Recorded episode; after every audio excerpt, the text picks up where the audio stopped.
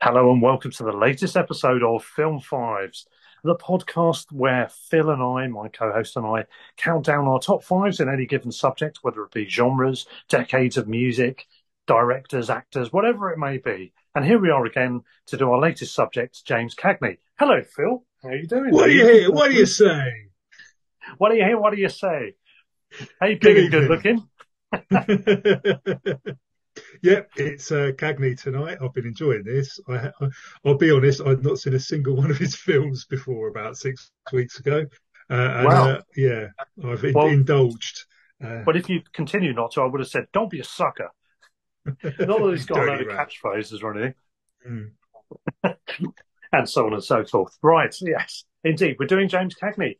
I have seen loads of his films over a number of years, and but not for quite a long time. And I've really enjoyed reliving them, watching them all again, all of the big ones anyway. Yeah. And um, I think, as we were saying just off air, I reckon we'll probably end up with quite a lot of the same in our top fives because he's got famous films that really do hit the peaks.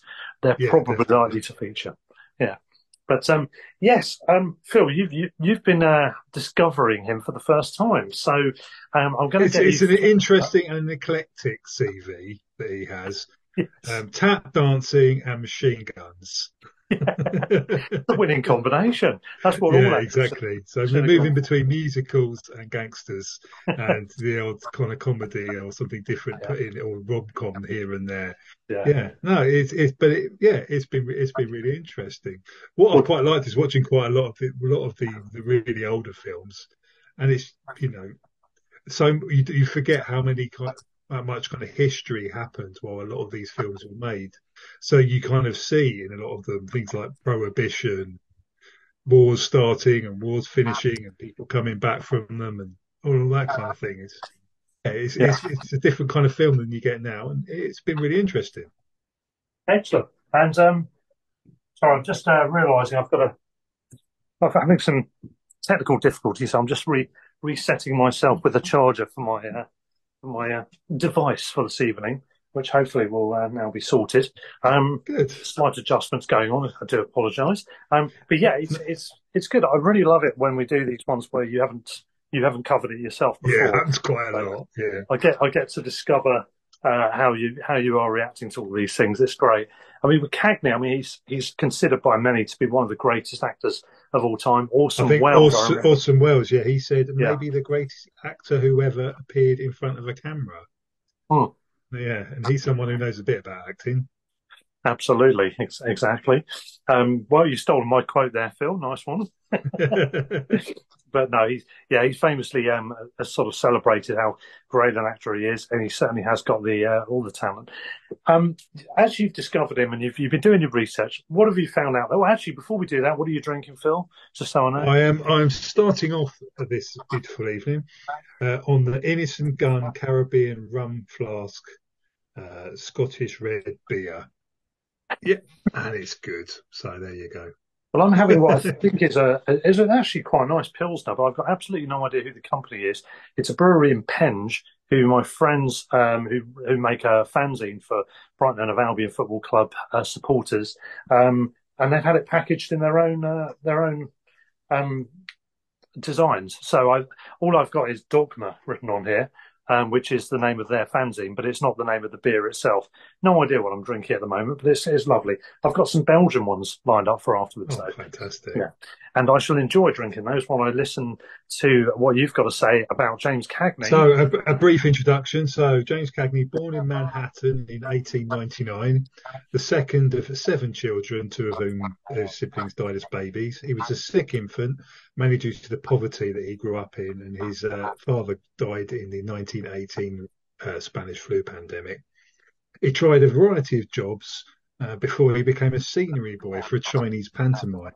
He had no interest whatsoever in performing, but one night his uh, brother Harry was ill, and he stood in for him because he knew all the lines. And before he knew it, he was appearing in stuff. So in 1920, he got a role in a musical, and from there he did 10 years of uh, vaudeville on Broadway, marrying marrying a, a fellow performer, Frances Billie Vernon, in 1922.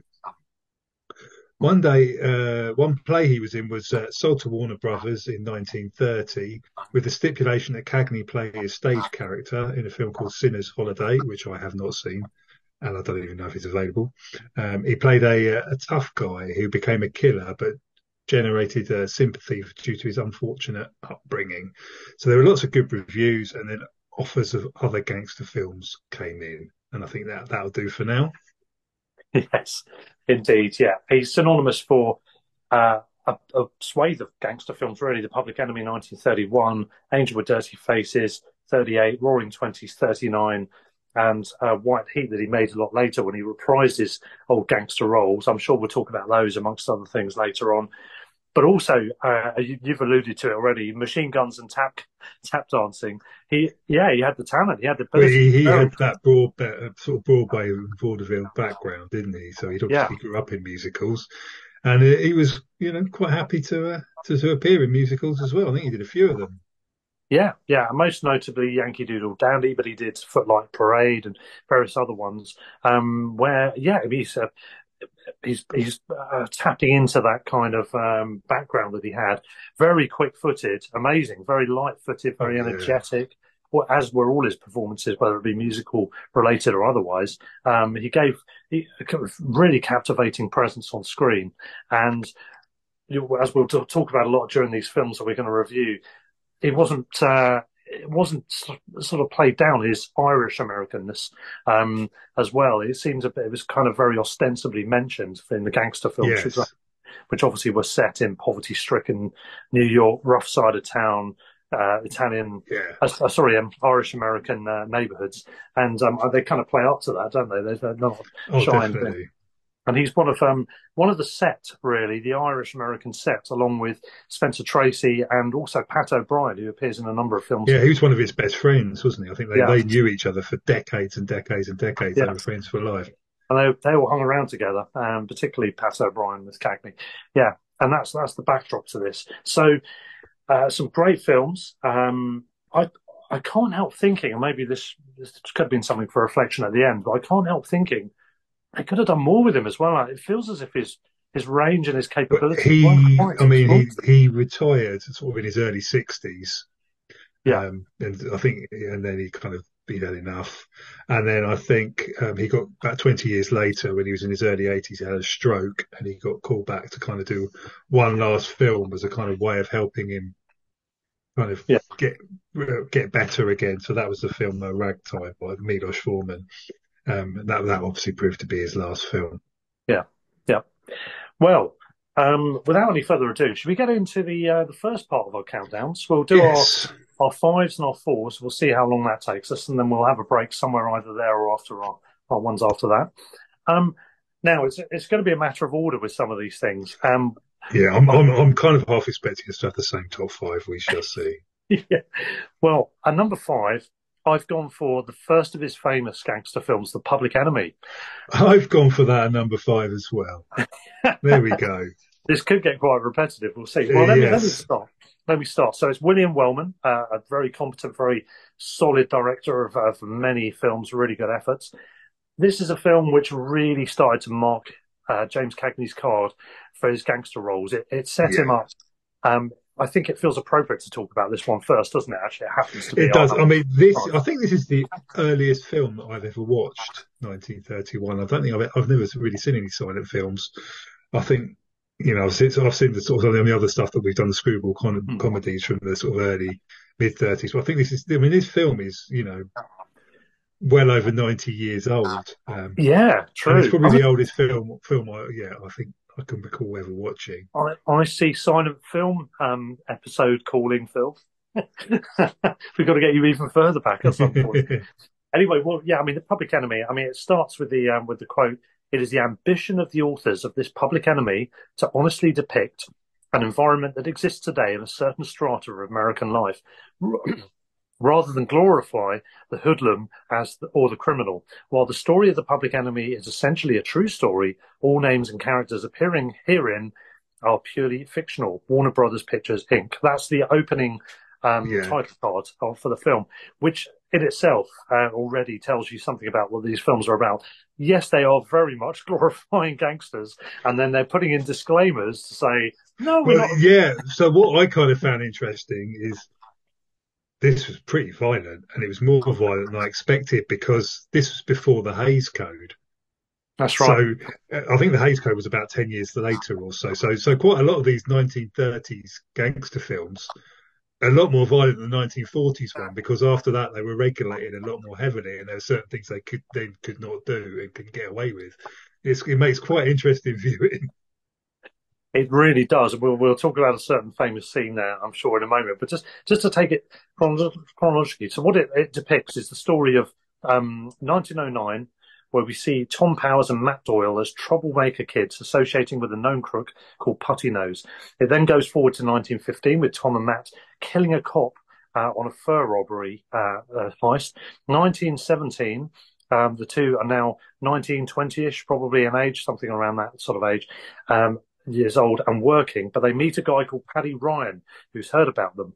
Meantime, elder brother Mike, this is Tom's elder brother, uh, enlists and, and rows over morals. Mike punches Tom, and then it goes forward to 1920.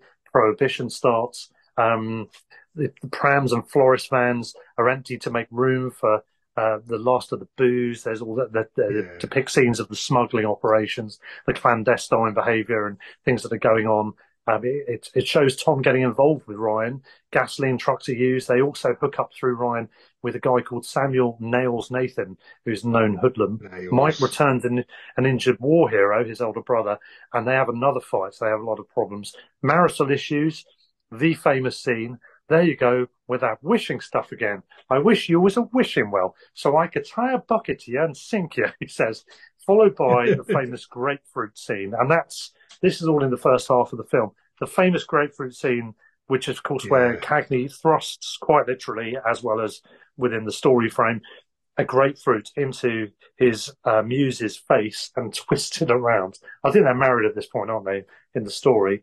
Um, and so you get this this sense of prohibition as the backdrop, the the tough, edgy environments that they're in. Yeah. I think this film starts with a shot of a really poverty-stricken neighborhood I think yeah. I think as it does in a number of the other films, including Angels with Dirty Faces, for example. And it's yeah, it just it shows that these guys are from the wrong side of tracks. They're rough and ready. They're messy. They're dirty, and they they fight their way up through this prohibition. The, the yeah. timing of the prohibition era. Um, it's uh, opportunism. I guess it's the chance for to use the old American dream cliche anybody to make good, albeit in this case in a bad way. oh, it's a similar story to a few of his other films with, with slight things. Um, so yeah, you mentioned William Wellman earlier. I think he was quite an interesting choice. Um, he sounds like an absolute lunatic, and um, the director. So um, I think he was uh, brought in by Jack Warner and um, Wellman. I think he kind of he he'd served in World War One was a bit of a grizzled veteran, and he promised that he would produce the toughest, most violent picture you ever did see. um, so in, in, in the scene where um, Donald Cook hits Cagney, um, Wellman asked him to actually hit him, uh, and he broke one of Cagney's teeth. and Cagney stayed in, in character. Um, one other thing that happened quite a lot in films in the 1930s, yes, they used live ammunition. They didn't use blanks to film wow. things. And this happened quite a lot. And I think Cagney got increasingly sick of it as the years went on until in the 40s he was very against it. Um, he was almost shot in the head uh, in one particular scene filming this. The, the grapefruit scene was another one of Wellman's ideas. um, surprise, uh, surprise. So yeah, I know. So that, yeah, so um, uh, Clarke um, Clarke's ex-husband um, enjoyed watching that scene so much he worked out how far into a film it was, and then just used to find out one, what cinemas were showing it, so he could go in and time it, so that he could walk in and just watch that scene and laugh, and then come out again afterwards. He doesn't sound like a very nice person to see. it sounds absolutely nuts, doesn't it? Um, you've got, I mean, this film's also got Jean Harlow, who's pretty much establishing herself at this point as well. Famous actress, I mean, I've got to say, I think amongst all the famous um, sirens of the screen, silver screen, she's probably the least attractive in terms of just pure beauty. Yeah. But there's something about her. She's got a charisma and a real sex appeal, which again predates the Hays Code, obviously. And I mean, she went on to carry on doing films, obviously, when that had been put into place. But beforehand, she was run, running riot. And here she plays Gwen Allen, who's uh, the muse, isn't she, in the earlier sequences. Um, yeah. She's a troublemaker. She's um, there's a scene sitting on his lap, I remember, and it's kind of just the way. I mean, that that's a recurring theme, sitting on Cagney's lap. The mother yeah. in white heat comes up in that regard later, but it's it's interesting. I mean, the, the way they carry out the story. The, you've got Putty Nose, you've got Paddy Ryan, you've got Nails Nathan. Just the names themselves, all of a sound pretty um, edgy and gritty. Yeah. In one or two cases, very Irish as well, and it's it's really streetwise. It's got tough, punchy, quick, savvy dialogue. Oh, and Cagney is always kind of a, comes across as a fast talking guy, doesn't he? In all yeah. of his films, it seems to be that way, or all of his main films anyway. Um, and it's got um, uh, the the mother characters as well in the films are interesting. We'll talk about White Heat, I'm sure, at some point yeah. during this podcast. Uh, anyway, so the mother in that scene is very famous, almost for what's said about her rather than what she does. A mixture of yeah. the two. But in this film, um, the Ma is, and my wife remembers this when we were talking about it. Uh, she didn't see the film when I watched it recently, but she's saying, "Oh, the mother in that is one of the key ingredients." She's a very doting uh, you've got your typical Catholic, yeah, mummy's boy scenario going on. Well, have anything bad heard about her, her precious boys? Precious boy, yeah. And of course, we mentioned Mike, the older brother, who is the commendable character. He's upstanding. He has a good job. Yeah. Keeps trying to put um, army Tom veteran. yeah, on, yeah, exactly. Army veteran. He's injured in in battle. He's a hero. Uh, he comes back to obviously a developing problem uh, for his brother Tom, and yet apple of the mother's eye is just purely the the off the rails troublemaking brother Tom rather than Mike. Mike can't do any anything other than just be a good background character for the mother. The mother just dotes on him because he is the trouble character, isn't he? And this happens in real life, yeah. and it's depicted many many times in various films. That troublemaking son becomes the uh, yeah, apple of her eye. Yeah, apple of the eye. It's it's a it's a strange paradox, but it's clearly yeah. a, a thing, isn't it? and that's the case here. Ma is uh, there's a scene where we, I don't know how much we want to plot spoil this. If people haven't seen the films, I don't know. We'll have to have to be careful. Maybe skip on if you can hear a bit of yeah. plot spoiling about to happen. But as the story goes on, I mean, um, Tom gets revenge on a Schemer Burns, I think it is, the rival. Um, oh yeah. The, the, by the way, the acting uh, in this is interesting because a lot of what happens, and well, actually, I say the acting, it's more William Wellman's direction. Yeah. A lot of the violence, and it is a violent film, happens off screen. You see on, I think it's four occasions, um, a killing uh, has happened. Or you'll and, see bullets hit a wall. But, yes, you know, yeah, yeah, you won't actually see the action. And these characters are ruthless. James Cagney's character is ruthless. He gets his revenge despite having been de-armed after tricking a gun seller he um, he kills loads of his enemies, but is badly injured. He says, "I ain't so tough." Um, he's in hospital but under arrest. He's nabbed from the hospital by Burns Mob, which is the rival gang. Yeah. And in the final scene, he's dumped standing dead. Like this is where you've got to watch out with the yeah, yeah. Uh, the final scene, he's dumped standing dead like a mummy at the door.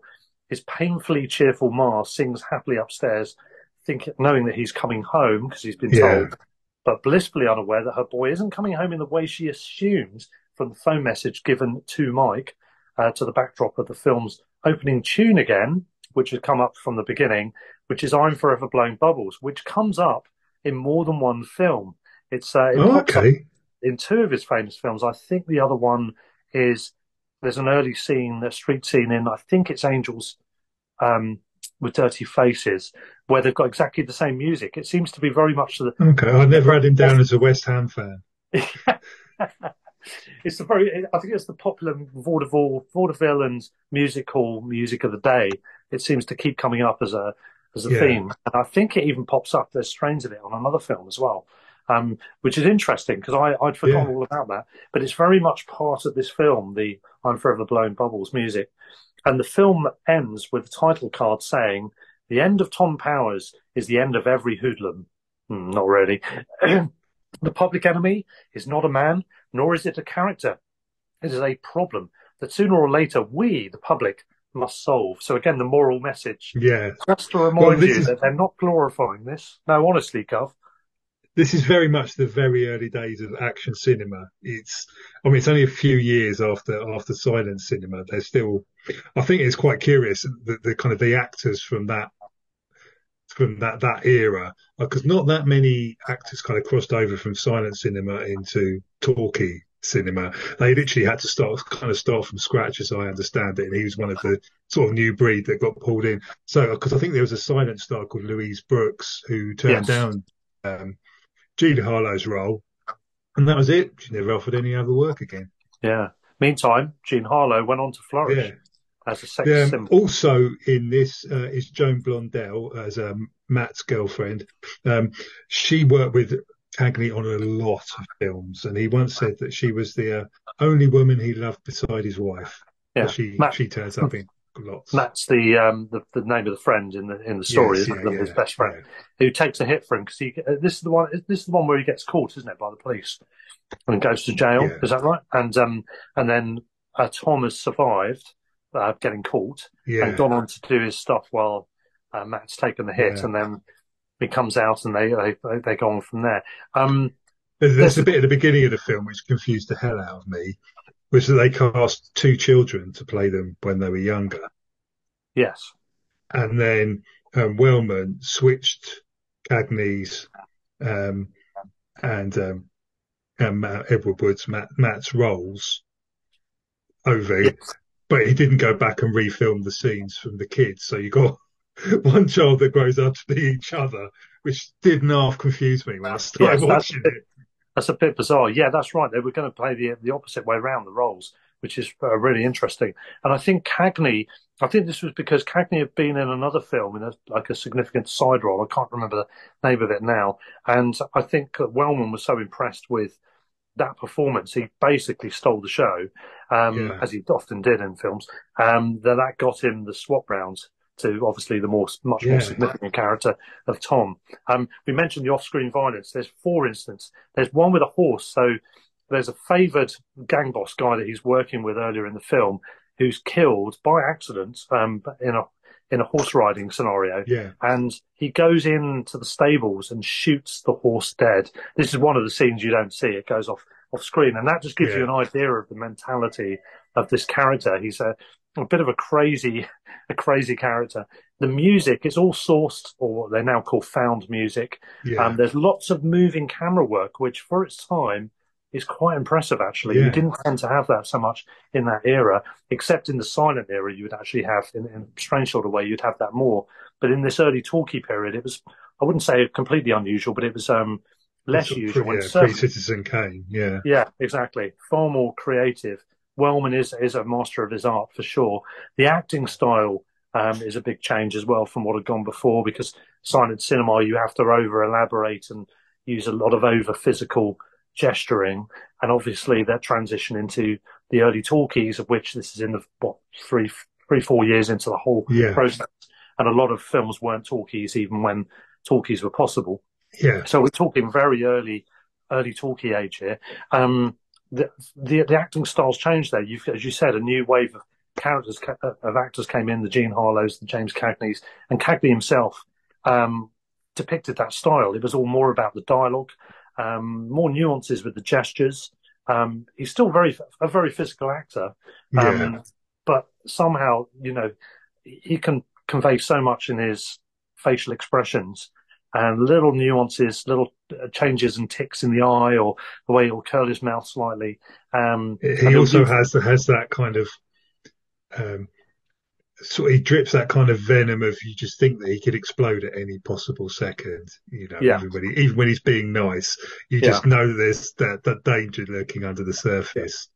And if anybody um, isn't a fan or hasn't hasn't really got into our earlier film, I honestly recommend. There's so many treats out there that you should check out if you haven't already. But if you are somebody who's only more of the modernist uh, sensibilities, you might notice if you watch a Cagney film a certain resemblance um, to the sort of characters you might see in the modern era. I'm thinking Joe Pesci here. I'm pretty yeah. sure Joe Pesci is inhabited has really uh, in um, James Caan in The Godfather is, a, is kind of a bit like yeah. that as well. Yeah, there is a bit of that as well. I mean, there's a number of people that played famous gangsters in this this silent era. Bogart himself, who again we're going to talk about during mm. this podcast, I'm sure, um, himself is is a famous gangster role playing uh, actor. You've got um, Garfield. You've got a number of other players that came into the equation later as well. But Cagney is is synonymous with it as much as anybody. And in this and the other films that we'll at some point talk about tonight, um, he, he's just, I can't imagine anybody doing anywhere near as good a role uh, as he does in these particular films. It feels that they're tailor made for him, uh, as they may well have been, in fact. Yeah. Um, it's it's fantastic cinema, superb performances. The music's great, as I said. The camera work and the direction is great. And this isn't his best film. this is our. We both picked this as our number. This five. came very close to being my number six. I was. There was another film that he made a few years later called G Men, which is brilliant as well. Yeah. And, and I couldn't. Well, I was trying to work out which one was number five and which one was number six. And in the end, I think I enjoyed them both equally. In the end, I went for this one because it's the more famous and more well known and the kind of earlier one. But it, on another day, it could have been G Men, which is which is which I thought was just as good. It's a great film. Yeah, I don't have that in my top five either, but that was probably my number six. I think it's a great film where he plays, he flips it a bit because he's playing a similar kind of character. Yeah but he's working for the other side. He's working no, exactly. G-men is government men, basically. Yeah, a precursor to um to the, the, FBI. Yeah, FBI, basically. Yeah, yeah, yeah. And he's it's it's interesting because he he depicts someone who's come from the rough end of the street. He knows some. He's got friends who he went through um, you, uh, a uni or college with, yeah. But he's been funded by a gangster in that film who wants him to have a law um, qualification and go straight. He doesn't want him yeah. to be a dodgy lawyer for the gangster. That's the interesting no, thing. No, exactly. He's actually championing him as being a, a kid from the streets who's not going to turn out like him or be a yeah. savage version of him, which is an interesting notion. And um, uh, that character is very important in that film, and it, it's a great film. I think um, G-Men is is superb. It's available on Amazon Prime if anyone doesn't want to go down the illegal route. Um, available to rent. Um, it's it's worth it. It's yeah, tracking some of these films down can be can be difficult. I was quite lucky actually in some way. But what guy I sit next to at work, Tony, he lent me a um, a box set of James Cagney films, DVDs that he had because he's a big fan. So that was yeah. a result. Thanks, is, Tony. Is that, is that a box set of four by any chance? It's a box set of four, yeah. Yeah, this, I think that's the one, same one I've got. Um, White Heat, um, Angels with Dirty Faces, and the Roaring Twenties. Yeah. Yeah, that's the same thing I've got. yeah. I've got a couple of others as well on disc, and there's, there's plenty on. Actually, there's a lot of his films are on Prime. Some of the not obvious ones as well. Actually, there's some interesting stuff on there. But G Men is one of them. They've got Yankee Doodle Dandy and Footlight Parade that we've already mentioned. Yeah and they've got the Public Enemy, and I think they've got White Heat and a few others as well. So check it yeah. all out. Yes, so uh, yeah, on release, um, the acting was praised, uh, and said it sort of which kind of which they said it elevated it against a lot of the other gangster films of the period. It was nominated for an Oscar Best Story, which was a, a category that they had a long time ago. Uh, it, it didn't win. Um, the film was re-released ten years later in 1941 after the Hays Code had come in. Um, yeah. And three scenes were cut out. Uh, none of them to do with violence, actually. All of them were to do with implied sexual elements. Yeah. Quite hmm. interesting. Yeah. Um, and one other thing is, I don't know if you've ever watched that scene in The Sopranos when uh, Tony Soprano sits down and watches his film and gets completely overwhelmed with emotion. A, that was in I can't remember which series it was, but one of those. He sort of sits there watching, sits watching this and sort of starts almost crying and yeah. yes, Brilliant. I remember that scene. I couldn't remember which film it was, but that was the Public Enemy, was it? Mm. Oh, okay, excellent. That's interesting. Yeah, great. Um, anything else, or should we move on to our number fours? Because no, we're already... on to number four. This could be a quick one today, Phil. Who knows? Right. Now, this is where this may dif- differ, it may not. It depends on what your opinion of this film is, this next one that I mentioned. And number four, I've gone for Yankee Doodle Dandy. I've gone for Yankee Doodle. We're going to have the same top five in the same order. We've never, it. we've never done it before. Never, this could be a first. No, we've never, we've never, we won't never go anywhere near it. Yeah. All right. Well, not, yeah. well, Yankee Doodle Dandy is probably the film that best shows off all of the musical training and the, the musical side and the dance yes. side of Cagney's talent and ability. Uh, this is 1942 American. Uh, it's kind of got to me when I was watching it. I've seen it before. I haven't seen it for a long time. When I watched it back the other day, I got the the feeling of it. It's got that sense of almost like Citizen Kane, where you've got this long story of an American character who uh, may be yeah. real, maybe not, but is is, is an American character, and it shows it documents his life span. So he's he's grows up as as a music a member of a musical family. It's him and his sister, his mum and dad, um, who are all musical entertainers, and they travel all over the states. Yeah. They depict how the states is growing with them. There's more and more stars on the flag as the, as America expands its um its its yeah. re, its realm, and yes. and they expand their own experience, uh, their own talents, their own uh, well popularity, I guess you'd yeah. say, and the four of them go around and they're they're they're all entertainers. Obviously, you, you, see them earlier as as boys. He's quite a mischievous boy that's hard to get under control, isn't he? At first, yeah. and the dad, who's played by Walter Huston, later yes, father of John, grandfather of Angelica and Danny. Yeah, indeed, who's famous as an actor and as a director himself. Uh, he did a lot of lot of both. A great actor, good character actor. Um, uh, all through his life, um, and this is the story of um, so James Cagney is the son, um, George M. Cohan. Again, it's an Irish American. Um, it's yeah. a 1942 American biographical musical film. But um, it, it, did remind me. I mean, oh, there's been a lot of musical biopics recently. I've had to sit through a lot of them over the last few years. We've had Bohemian Rhapsody and Rocket Man and the um, Whitney Houston one. I can't remember what it's called wasn't very good. Um, and it's quite strange watching a film that's over 80 years old that the blueprint is almost identical. Yes. The, the, big hits are there. They they reenact the stage shows and, and the big moments. So so what happens with almost every biopic is they get the for the kind of the big stage shows for the big numbers, they get it absolutely bang on 100% accurate every single dance move every single bar of music the background the the venue 100%. And then with all the rest of the history, they just play Merry Hell with chronology and merge people into one. and, and, this is, I didn't realize this has been going on for such a long time. exactly. Yeah. And I mean, this this one, it's yeah, he was known as the man who owned Broadway. It's um, there's a lot of montage sequences. Um, it, it, it fast tracks you through certain elements of their um, their genesis as a family and him as a as a, yeah. as a, a, figure. He's constantly Four Cohans, weren't they? They were always out out on tour. Yeah, the Cohans. Yeah, and he's um he's depicted as a guy who's got a lot of ideas. He he's very quick to write music. None of it seems to come off. We're not quite, you know, I'm not an expert on the music of the time and how that would have hit the right notes or not for the popular audience or for the producers of such um, entertainments. Yes. But it's not quite clear whether it's good or not. But um, it, it's depicted as no one quite likes it. It's either a bit too early, a bit too young, or a bit just off key. And he never quite makes it. His par- his parents carry on entertaining, even when he's playing a teenager, even though he's about forty two at the time yes, they filmed it. Yeah. yes, it's a bit artistic license with yeah. ages there, isn't there, in that one?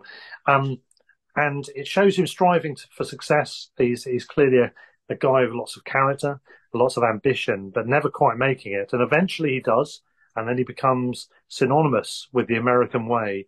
Um, it it uh, traverses the, the, war years, and he creates a version of Yankee Doodle Dandy, which becomes hugely successful and becomes part of the war effort. You've also got the Go Compare advert in this as well, or as some may call it. Um, keep them there, I think it is, isn't it? Keep them there. Or, or, we're still here or something. I can't remember the wording. Um, the whole notion is we're staying there till the war's done. That's the notion yeah. of the song. It becomes an anthem. Over there, yeah. Over, over there, over there. Yeah. Something, something, we stay over there. Um, and, uh, you know, he, he becomes a huge figure in American society. Uh, as a guy who he tries to enlist, but he's just over the legal age, as as currently stipulated at the time. So he carries on writing music, becoming hugely popular, helping the war effort through, you know, uh, through good motivation yeah. and uh, so all that sort of this stuff. This is the First World War. First World War, we should say, yeah. yeah, yeah, and it just it documents his progress as a human being, as a as a partner, as a son, Um, they have a good relationship. There's, it, it's strange because it's quite a jolly film. There's not a lot of um, really serious. No, narrative. it's all it's sort of normal good news. It's um so Yeah. this happens and this this happens a lot now. Yeah. Whenever they make a biopic and the person who they're making of is involved or their family is involved, they don't like to say horrible things about them. Yeah. Bohemian Rhapsody, I did, I really didn't like it at all because it it it just it was just all oh it wasn't Freddie great and lovely and misunderstood and isn't he isn't he wonderful? And none of the darkness or the or the sort of the nasty stuff I was kind of thought was glossed over kind of a lot. Where and in this case um Cohan was a, a consultant. He was very very ill he actually died the year that this was released. He he was very happy. He was a consultant on the film. He was very very happy with Cagney's portrayal. But you can kind of tell that there's a feeling that he's kind of signing off on everything. I mean, the fact that in this film he he um he gets married quite early on to, and then see, well, he actually got married about three times or something like that. you know, they merged all his wives into one for this film. Yeah, so it, it does kind of gloss over that, and, and it, it, it does sort of show the. Uh, the- as you say, the jolly side of everything. Yeah, There's not any peril as, as such in it, and I don't know what No. the true story is, other than as you said, it it, it stretches a while. a- a Whereas, whereas you can watch some a biopic like The Doors, Hmm. which, regardless of what you think about it, it, it doesn't put its punches in, in what happened at the time. Yeah, and this is, but it's quite a, it's quite a tub thumping kind of thing, isn't it? This film, it's kind of it's it's quite upbeat.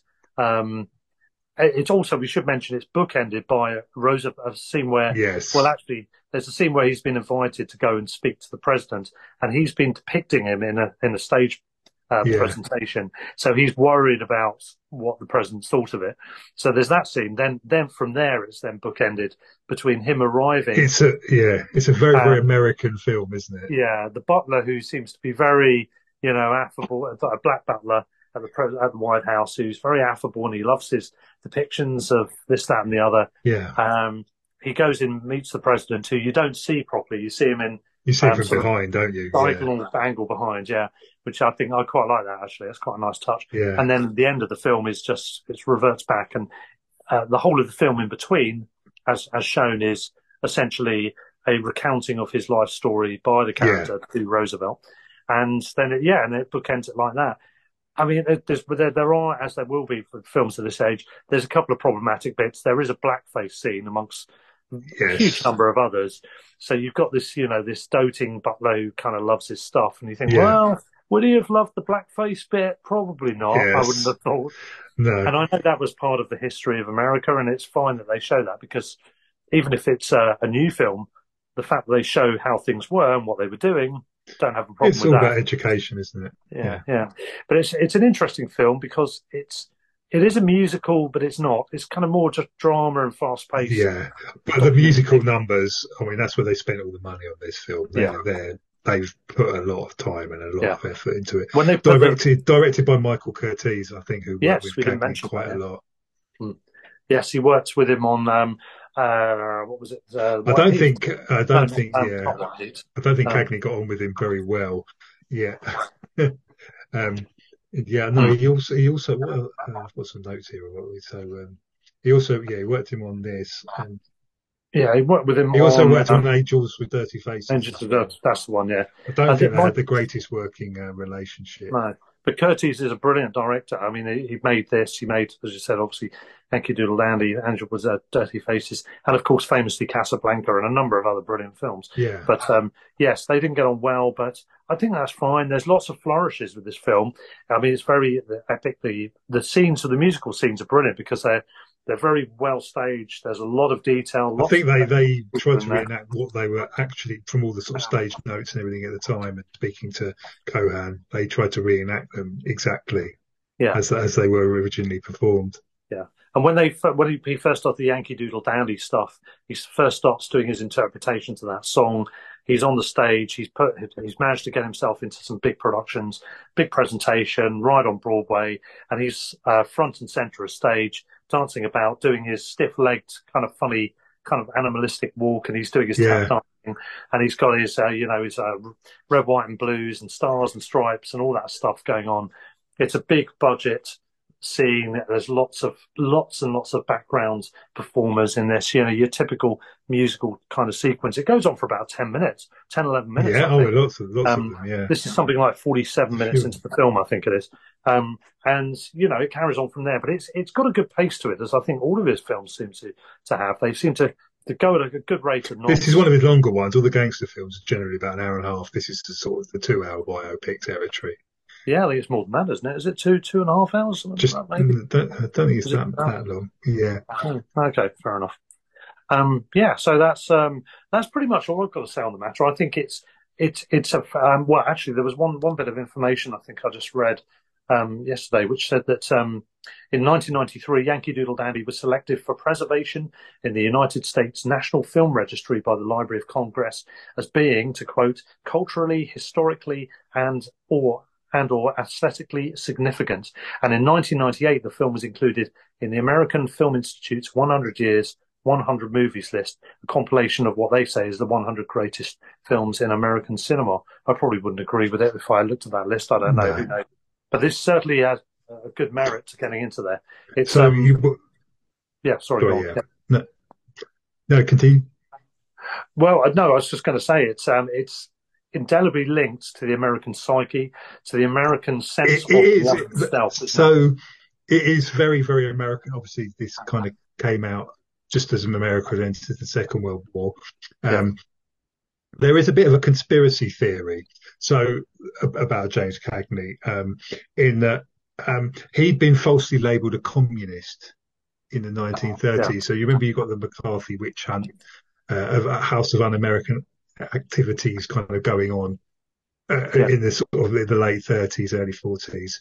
Um, Cagney was very, uh, he, he grew up working hard on stage and he was kind of not quite unionized, but he was quite savvy and he understood that some people should get work, work hard and, and, you know, get paid well for what they would do. And he was not afraid to have fights with people and fall out with people over such things. He had a very problematic relationship with Jack Warner. Hmm. For example, so because he kind of he, he was a lot of almost, people did, Bill. no, no. I think, uh, I think, yeah, was it Jack Warner called him? Um, so he walked out on Warner Brothers several times over the course of his career, and each time he returned on a much improved personal and artistic terms. He sued them in 1935 for breach of contract and won, which is one of the first times an actor did this to a studio. Jack Warner called him the professional againster for his refusal to be pushed around. He was famously stubborn for things like that, which made him, and I think he, in his early life, he had kind of quite left wing political leaning. Um, Hmm.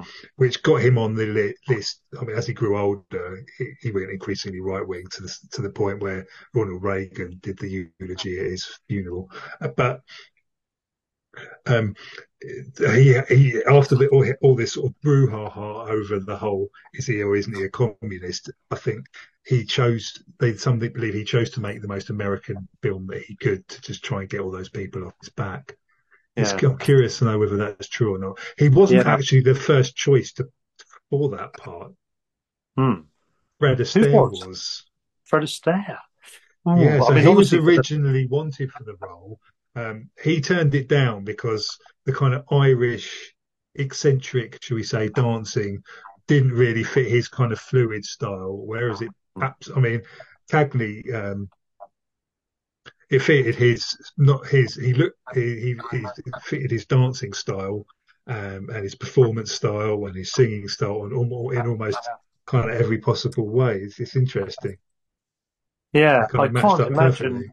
We'd be, the only way Fred Astaire could be in this role is in an entirely differently arranged film. I can't Yeah. imagine it playing. I think the- it's just Jack Warner not wanting to employ Mm. Cagney and then having to. Yeah. And Warner, well, all of the studio heads are an absolute nightmare. Warner probably, I think more than any of them, actually got on badly with a number of stars. Obviously, we had the studio system, and they were all they were bound by contracts. And basically, it's an aut- it's it's a, it's a dictatorship, an autocracy, pretty much of uh, of, of ruling studio heads who were hard nosed, they were tough, ruthless, uh, bastards, basically, to put it. Oh, completely. Yeah, and he, he was the worst of the lot, some say. Yeah. Warner.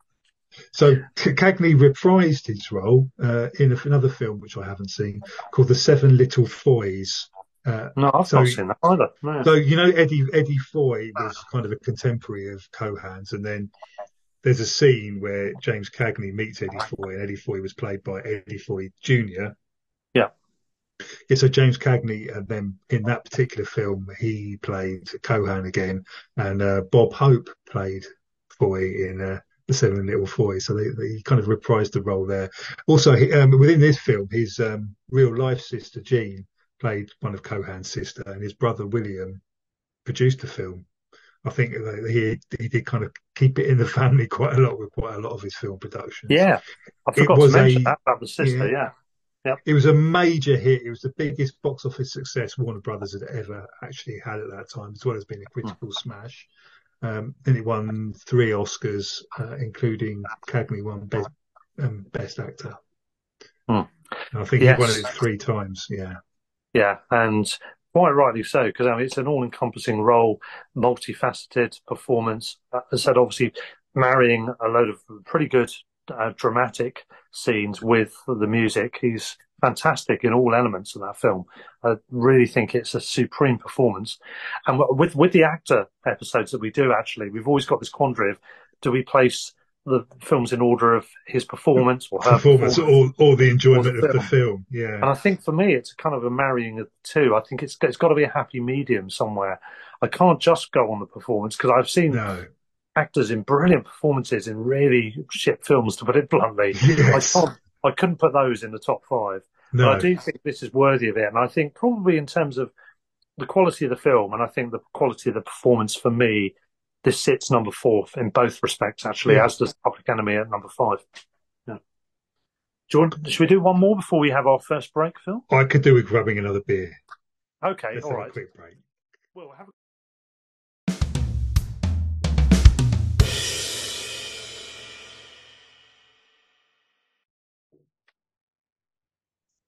Right, okay. Su- suitably uh, refreshed and relubricated, uh, in my case, with a Duvel, uh, fam- famous Belgian beer, of course, but not just any Duvel. This is the name of the beast, uh, or the number of the beast, I should say, Phil. It's a Duvel 666, which is a Belgian blonde. Oh, I want to try that. It's really, it's, it's really nice, actually. Um, typical, uh, the usual bottle, uh, but yellowy labelling rather than the usual white. Usual uh, usual kind of stuff. Very nice. It's tasty. What have you got there? I'm on the Beavertown Gamma Ray APA. Mm. Tried and trusted. Yeah. I'm going very solid and reliable. My third and final one's going to be very niche. I'll tell you more about that later. And before okay. we continue our countdown with our number threes, number twos, and maybe number ones before the next break, um, a quick honourable mention to our friend of the show, listener to the show, Raymond the Gent Wright, as we call him, who you've met, Phil, before, I know. Um, Hello. I'm sure he's listening. Hello to you, Raymond. Um, he's come up with a, a short list of one. All he wanted to mention was Yankee Doodle Dandy. He does like a musical, I have to say. So it's entirely unsurprising that he's gone for that one, but um, it's right up his street. So Fantastic. thank you for your, your contribution, Raymond. Anybody else with any opinions, we will uh, read those out as well as we get them uh, in the last part of the episode. We're up to number three on our list. So far, yes. we've matched exactly. Now, I've got a funny feeling you might have your threes and twos the other way around to me with the same one at number one. That's my prediction. We're about to find out, Phil. I'm going to think we've got the same top three. I'm going to go. I'm going to go bold. Right. Okay. Well, we are going to find out at this very moment because my number three is one of the movie classics. Again, it's one of the gangster-related films. It's Angels with Dirty Faces. Oh, yes. A, so, so, you haven't got that at the same place. I haven't got that at number three. Uh, no. You've got that at number two, I reckon. But anyway, we'll find out in a minute. Angels with Dirty Faces. You might be right. it's a. I mean, this was interchangeable with my actual the number two. No, no, mine's much the same. Yeah, yeah. Um, it's a 1938 American crime drama. It's Michael Curtiz again, the one we've just been talking yes. about. Um, it's Warner Brothers again, of course, as a lot of these films were with Cagney. This is um, the first um, film we've mentioned with the guy we've already mentioned, Pat O'Brien. O'Brien, yeah. old Father friend. Jerry. Yeah. It features the Dead End Kids who have already made their own appearance on stage and have been a very popular sort of side act and side side story on on plays. See, yeah, don't I, to- wasn't, I wasn't aware of them. So they Hmm. were a group of young New York actors who appeared in a Broadway play called Dead End Yeah. in 1935. And in 1937, Samuel Goldwyn brought them to Hollywood to kind of put them together in, in films. Um, and they stayed together in films for 20 years, although quite a lot of them have died of alcoholism by the end. Um, do you know how many films they made? the Dead End Kids. Yeah, Or the, they're in. It was several, wasn't it? Seven or eight, isn't it? 89. 89? and three television series. And they gradually moved kind of from drama to comedy as they got older and older and older. Bloody hell, there's more there's more um spin offs of that than there is of um So, so Angels with Dirty, yeah, Angels with Dirty Faces was actually a vehicle for them. yes. Um yeah, they It wanted was to get written on with them in mind, yeah. because it was hugely popular. I didn't realise that popular, but I knew it was hugely popular, and they wanted to have a a um, platform. And they are great. And they're great in it. They're all good. All the actors Yeah. are good. All the, all the characters are good. Um, Yeah. This also has Humphrey Bogart, who Cagney works with in uh, at least one other film of very They worked together three times in one year, I think. Yes. Along yeah those lines because they, they did, um, they did Angels with Dirty Faces. Um, and they did the Roaring Twenties. yeah and they did uh, another one, yeah. another one. Not so well known, but um, well not so famous. Yeah. Yeah, no, no, I can't. It, it will come. It will will come to me in a, in, in a second. But yeah, Well, have a quick um, look at that, Phil, if you want. Well, I just mentioned so Bogart's in this. Oklahoma Kid. Oklahoma Kid, that's it. Yes, of course, the Western, the Western. Um, Ann Sheridan's in this. George Bancroft. It's a good, it's a really good um, cast here. Really solid, strong Yeah, uh, actors all throughout. As we said, the Dead End Kids are brilliant as well. It's a screenplay written by John Wexley and Warren Duff, based on a story by Roland Brown, and it chronicles the relationship of the notorious gangster William Rocky Sullivan uh, with his childhood friend, now priest Father Jerry Connolly. Now, this this character pops up a number of times as well. Not Yeah. maybe not as often as the Dead End Kids, from what I'm now hearing, but but he's he's, he's almost played- like the brother from the Public Enemy, isn't he? Yes, exactly. He's the moral compass. He's the close associate, uh, emotional associate. You could call him whatever you want to say, friends, relative, whatever it might be. Who's the moral com- the moral compass for the Cagney characters? The Cagney characters always have a heart. There's some good in them, but there's a real tough edge, and it tends to overbear and override uh, to usually fatal effect in the stories, doesn't it? And yeah. here you've got Angels with Dirty Faces It is an absolute classic film. It's it's famously brilliant. It's uh, uh, well, I mean, a, a film with multifacets to it. As you said, the kids are great in it. It shows again. It starts with shots of a really poverty-stricken neighborhood of New York. We assume it's New York anyway. Um, Irish American neighborhood. Uh, yeah, dirty clothed people, and there, there's a lot of banter with the kids in it. Um, and Rocky is a guy who's um, who's gone away and he's uh, developed a bit of a reputation. So, of course, times move on. You've got these dead end kids and various other people on the scene They all look up to him. Yeah, all look up to him, and they initially they tried to scam him out of his uh, wallet, don't they? When he Yeah. happens to have a load of money on him, which he's claimed back from his lawyer friend of the past, Humphrey Bogart, Hmm. who turns out to be a bit of a gangster himself. yes, Um, so that money's been he's forced Bogart to be good on some money that he prom- been promised. He gets that money lifted by the dead end kids, but he knows their hideouts because he knows that their neck of the woods. yeah, like, exactly. back It's of the where he grew up. Yeah, And his first moral message to them is, "Don't steal them from your own backyard. It's too risky." yeah, And so he finds them. He becomes, as you said, an idol for them, and they look up to him. And he starts They're really- getting involved in scams, doesn't he? Yeah, exactly, yeah, yeah. There's a love interest as well. Really good scene when he was a kid.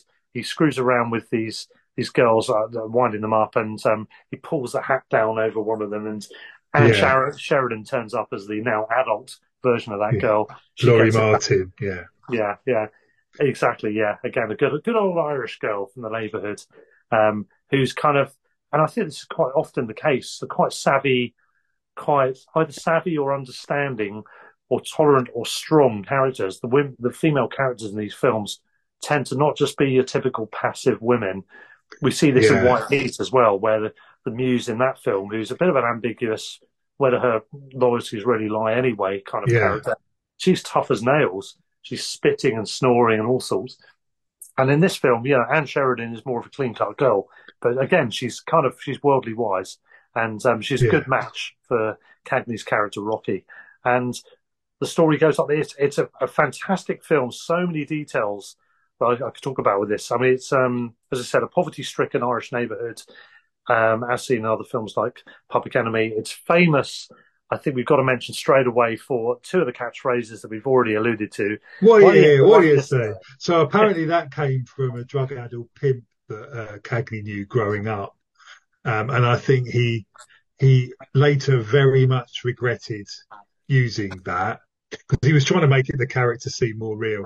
But so many impressionists did it, and whenever anybody saw him, would say it that he lived to regret that because I think he, I think he he had, he he brought that to them, and I think there was a bit of a, a bit of improvisation. I think in quite a lot of the dialogue in some of this as well. Yeah, he's known for his catchphrases, as we alluded to. I think it's interesting because you dirty this rat. one he actually did say, yeah. He actually did say this. Yes, we should say you dirty rat, which I think has also been attributed to Humphrey Bogart at one point, is mainly attributed to James Cagney. He never really and said he never that. Said often, that. He called he somebody said, a rat or a filthy yeah, rat or something. Yeah. yeah, but never quite that. Yeah. Yeah, the dialogue is of the time is interesting. They use words such as rat, sucker, gilpin. These names keep coming yeah. back up, and they're basically sort of basically um, they're they're either treacherous um, suggestions or they are relating to suckers. He says, "What do you hear? What do you say?" The other expression in this film is "Don't be a sucker," which he doesn't yeah. say as often, but it's it's clearly another another one of his catchphrases. Um, he, so, so the background story is Woody Rocky Sullivan goes down for two years for a, a crime of petty larceny, actually, not a major yeah. offence, uh, trying to steal um, uh, goods from a train. His friend escapes. He's sentenced uh, from May 23 to May 25, as in the year 23 to 25. A montage then shows uh, that when incarcerated in a reformatory, he has a three year sentence added for assault and battery, then another four years and six month sentence in a state penitentiary for another offence. The montage then shows he's a full blown liquor racketeer, escaping various charges as bro- prohibition comes into the yeah. equation.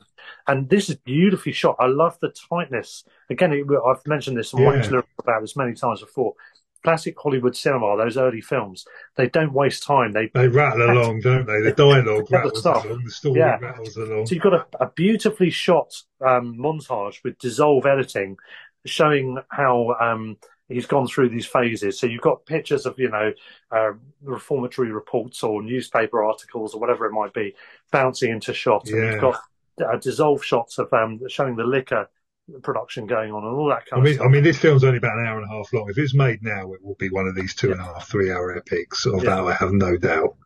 And, I, and I absolutely love Cagney. I love his performances, and I love Humphrey Bogart as well.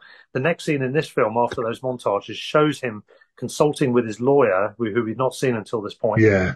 Um, played by Humphrey Bogart, this time unable to escape jail. He takes a three year charge, but tells his lawyer that you may be smart, but you don't get smart with me regarding the $100,000 he is expecting to collect when freed again. Some beautiful. Yeah. And, and this is about some of which he's been given, which is the money the dead end kicks yeah. kick. Um, and uh, beautiful cinematography, as, as I say, ensues. The film then settles into a scene showing a rough neighborhood church with the children's choir. We meet the film's other most significant character, Father Connolly, that we've mentioned, Jerry yeah. Connolly, played by Pat O'Brien, a role that he plays numerous times elsewhere. Jerry's uh, it's his old. It's mad because this is slightly different because they're still best friends, even though that he knows he's not. It's not like his brother in Public Enemy where they no. hate each other. They, he still genuinely loves his friend yeah. and wants him to reform. And Jerry yeah. is the guy that's escaped um, getting incarcerated. Yes, and he's yeah. gone on to make good. Become a priest. Yeah. Um, he's he's he's seen it as a obviously a, a pivotal moment in his own life. He's turned himself around, become a priest. There's there's no hard feelings between the two when they meet back up. Um, And um, now the priest working to help the poor and destitute kids. We meet a number of edgy street urchins who quickly warm to Rocky. This is, of course, the Dead End Kids. Um, we mentioned Laura Martin, of, of course, already as well. Um, and meantime, Frazier, who is the Bogart character, is set up with a business partner and doesn't welcome his return to the neighborhood. And so the story goes on. So Cagney gets some of the uh, down payment of the money he says he's owed. Yeah. He's then looking to not just to get the rest of the money, but to actually come back into the business. And just he assumes Yeah. he's going to be able to just step back into it. Of course, that isn't the plan of Yeah. Humphrey Humphrey Bogart. Bogart. He and says no. Yeah. Yeah. And They, they, they decide to take him out. and- Yeah. they try and um, they try and wipe him out in a in one way or another, and then in the literal sense. Yeah. Um, but obviously, Cagney's character here, Rocky, is a savvy character, as he usually is. Fast talking, fast witted, uh, outsmarts them. There's a, a number of tough, edgy scenes uh, this stage, and the film is just. I think there's so much rich detail to it in terms It of is. I think. I think having all, all those, I mean, when you got a gang of kids in it, all, each of them has got their own individual character. It's you know, there it- it's put a lot of thought and a lot of time into this. yeah, these aren't one dimensional, two dimensional. Yeah. No. No. No. Exactly.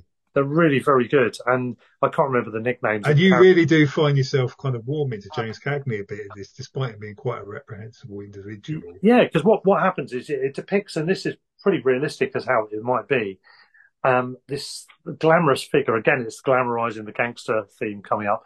You know, he's he's idolized by these kids Yeah. that have heard about him. He's a, he's a bit of a fable, fabled character, and they idolize him. And of course, because of that, he's able to assert greater influence on them, in a way, steering them towards some degrees of being good as well. They're not just being bad guys. Um, he's showing them some rules of the game, literally in the sense of a basketball match at one point. And Yeah. Pat O'Brien, of course, is is looked up to. Very as a- violent basketball match. yeah, it is. I mean, the amount of kicking and shoving going on. Cagney's assaulting all these kids essentially, but to keep them in check. Pat O'Brien's character, Father Connolly, of course, is looked up to as a pillar of the society. Yeah. He is respected by the kids, but not to the same degree, of course, as Rocky, no, no, who's no, exactly. who's seen as the glamorous figure. So Rocky's able to take on that role model that Pat, um, uh, sorry, that that Father Connolly couldn't ever really hope to achieve. There's an element of maybe envy a little bit there that's depicted in the story. What's beautiful about it is it's not over the top. It's subtle. It feels real. You know, he, he's got a bit of Yeah. a pang of envy, but it's not. That's not the main thrust of the story. And the story goes on here, there, and everywhere. Um, and I just think it's got multi layers to it in terms of characterization, in terms of the storyline, in terms of the beauty of the shooting of the film. Curtiz is a brilliant director. He's he's fantastic. I love this film. I love um, the um, the uh, the Casablanca and uh, the Roaring Twenties. Uh, what, what's the other one we we mentioned? Was it Roaring Twenties? I've forgotten now. Um, Public Enemy. uh, Public Enemy, yes, Public Enemy. Public Enemy, Angels with Dirty Faces, and uh, Casablanca are all fantastic films. They're just so beautifully realised. As you said, that the, the characters are not cliched. They're not underdeveloped. They're they're beautifully beautifully depicted. Um, there's a lot of detail in here, and you you get the sense there's an edge as well. One of the one of the dead end kids has got a a bit of an attitude, and there's a bit of Yeah. a spiky relationship, isn't there? And what's good about that is you wonder where that's going, and it doesn't really go anywhere as such, which I quite like. Yeah, yeah. He sells him out or does something, but it isn't. It's just uh, he actually keeps a pretty unruly character within the unruly characters under control, which is kind of an interesting notion. Yeah. And uh, I think it's a beautiful film. I think it ends lovely in a lovely way as well. So yeah, no, that's an interesting one. Um, spoilers. Yep. So um, Spoiler alert. spoiler alert. So so the execution scene at the end, that shot at uh, Sing Sing prison. So it's supposed to be ambiguous, isn't it? Whether he turned yellow or Yeah. was keeping his promise to Father Connolly. I always thought he was. It was pretty obvious that he was keeping his promise to Father Connolly, but a lot of people sort of said, "Well, maybe he's not. Maybe he did turn yellow at the end." I think, yeah, I think to me it looks pretty obvious, and maybe we're looking at this through modern eyes. Yeah. Maybe that's part of the problem. I don't know, but to me, I think the scene's brilliant. Again, Hmm. it's very subtle.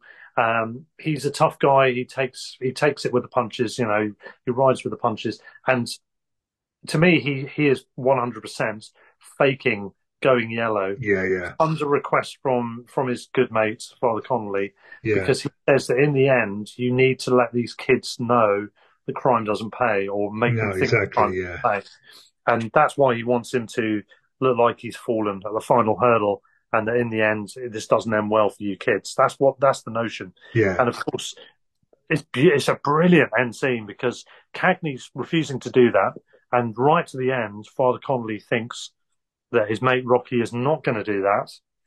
Uh, Yeah. He says he's not going to, and then he walks out, and then you hear him scree- squealing, and it just Yes. doesn't fit right as someone No, who's, no, about, no. who's about to do that, unless he's acting. So to Yeah. me, the character is acting Yeller, as they call it. Um, Yeah. that's seen as the worst thing, isn't it? Being a coward. You've got to be tough. No, You're from the street. exactly. And it's it's um you know there- there's then a montage sequence showing newspaper footage saying um Hoodlum turns yellow in the end and Yeah, yeah, exactly. you know, and So I, I, I, as I understand it, Cagney was reticent to take this film on to begin with because he'd had enough of gangster films and was a bit worried about being typecast. But I think it was the fact that he understood that there was he was going to test his acting chops a lot more, uh, working Yeah. with the Dead End Kids and some of the other stuff that's going on, that he he kind of decided to do it. And um, a lot of people say that this is his best role um, his best performance, rather. I, I think very Yeah. possibly they've got a very good point there. I think so. And you know the, the the character I mentioned amongst the dead end kids, the one who's a, the spikier relationship. Yeah, I can't remember the name of the actor, but that that kid, you know the one I mean. Hmm. He um he actually started trying to do what we now call shithouse tactics. He um he started to try and uh kind of undermine his performance and out out act him on the stage on the on the set. And uh, Cagney just gave him a clip and said, "We're not doing any more of that shit. You're not you're not going to stop upstaging me," which he was clearly trying to do. So he's got a real bit of attitude Yeah, to yeah. the actor, the actor himself as well. He's, he's brilliant in the role. He looks like an old head on young shoulders, doesn't he? Physically and mentally. But um, but there was there's some great little anecdotes behind the scene about that as well. And Cagney was, you know, he's he's owning the scene. He's not going to let anyone upstage him. And that kid was very good. And yeah. you know, he made sure he wasn't going to upstage him in what would prove to be one of his greatest performances, his third Yeah. best. Um, So but, I uh, think obviously this is a world that he knew very well. Apparently, I've read that he had um, he his other sort of main inspiration for the role is he had a childhood friend, Peter Hessling, who was convicted of murder and executed in the late twenties. Hmm. So he he he had knowledge of that that world. And, Yes. and he looks right at home in it. yeah, he really does, doesn't he? Yeah. Fantastic Yeah. film, fantastic performances. Again, Um, they used live gunfire. Like they used live gunfire in it, and he was almost killed again making this, yeah, I which mean, again he thought was ridiculous. what what could go wrong? Bruce Lee, Alec Baldwin, you know, eh, there's nothing wrong with it. I'm sure it'll be fine. It's crazy, isn't it, to think, you know, obviously blanks existed in this day and age. I'm pretty sure. On that basis, why on earth Oh, would yeah. you not use them? it was a financial success. It was a um, critical, critically acclaimed, nominated for three Oscars. This was uh, Cagney's first ever nomination. Um, also nominated for Best Director and Best Writing. Um, it, I mean, there was a Bollywood remake in the mid '90s called Ram Jaane, starring Shahrukh Khan. Oh, It's really? been it's been parodied in numerous places. It's been they showed they did a bit of it in Home Alone. They've done it in Sesame Street. Most notably, obviously, you cannot forget Hale and Pace doing Angels with Big Trousers about 35 years ago. I have forgotten that. In fact, I may not even have known that. Sham 69 also had a hit single hit single in 1978 with Angels Dirty Faces. Yeah. I mean, this is the stuff of proper hardcore Hollywood legends, you know, Yeah, a yeah. film with a real reputation, a real uh, presence of its own. It's it's it's a proper movie classic of the era. It's one of the one of the great gangster films because it's got so much detail to it as It's well. just- It's and not it's a bit different. It's not It carbon yeah. of any of the others. You know, yeah, it's got something else to say. absolutely. There's So also a uh, Rocky Sullivan's pub in New York. I think we'll have to go at some point. I think we should, Phil. Yeah, absolutely. what on the on the trip will we eventually go around looking at ridiculous number of, of movie locations? Yeah, I know.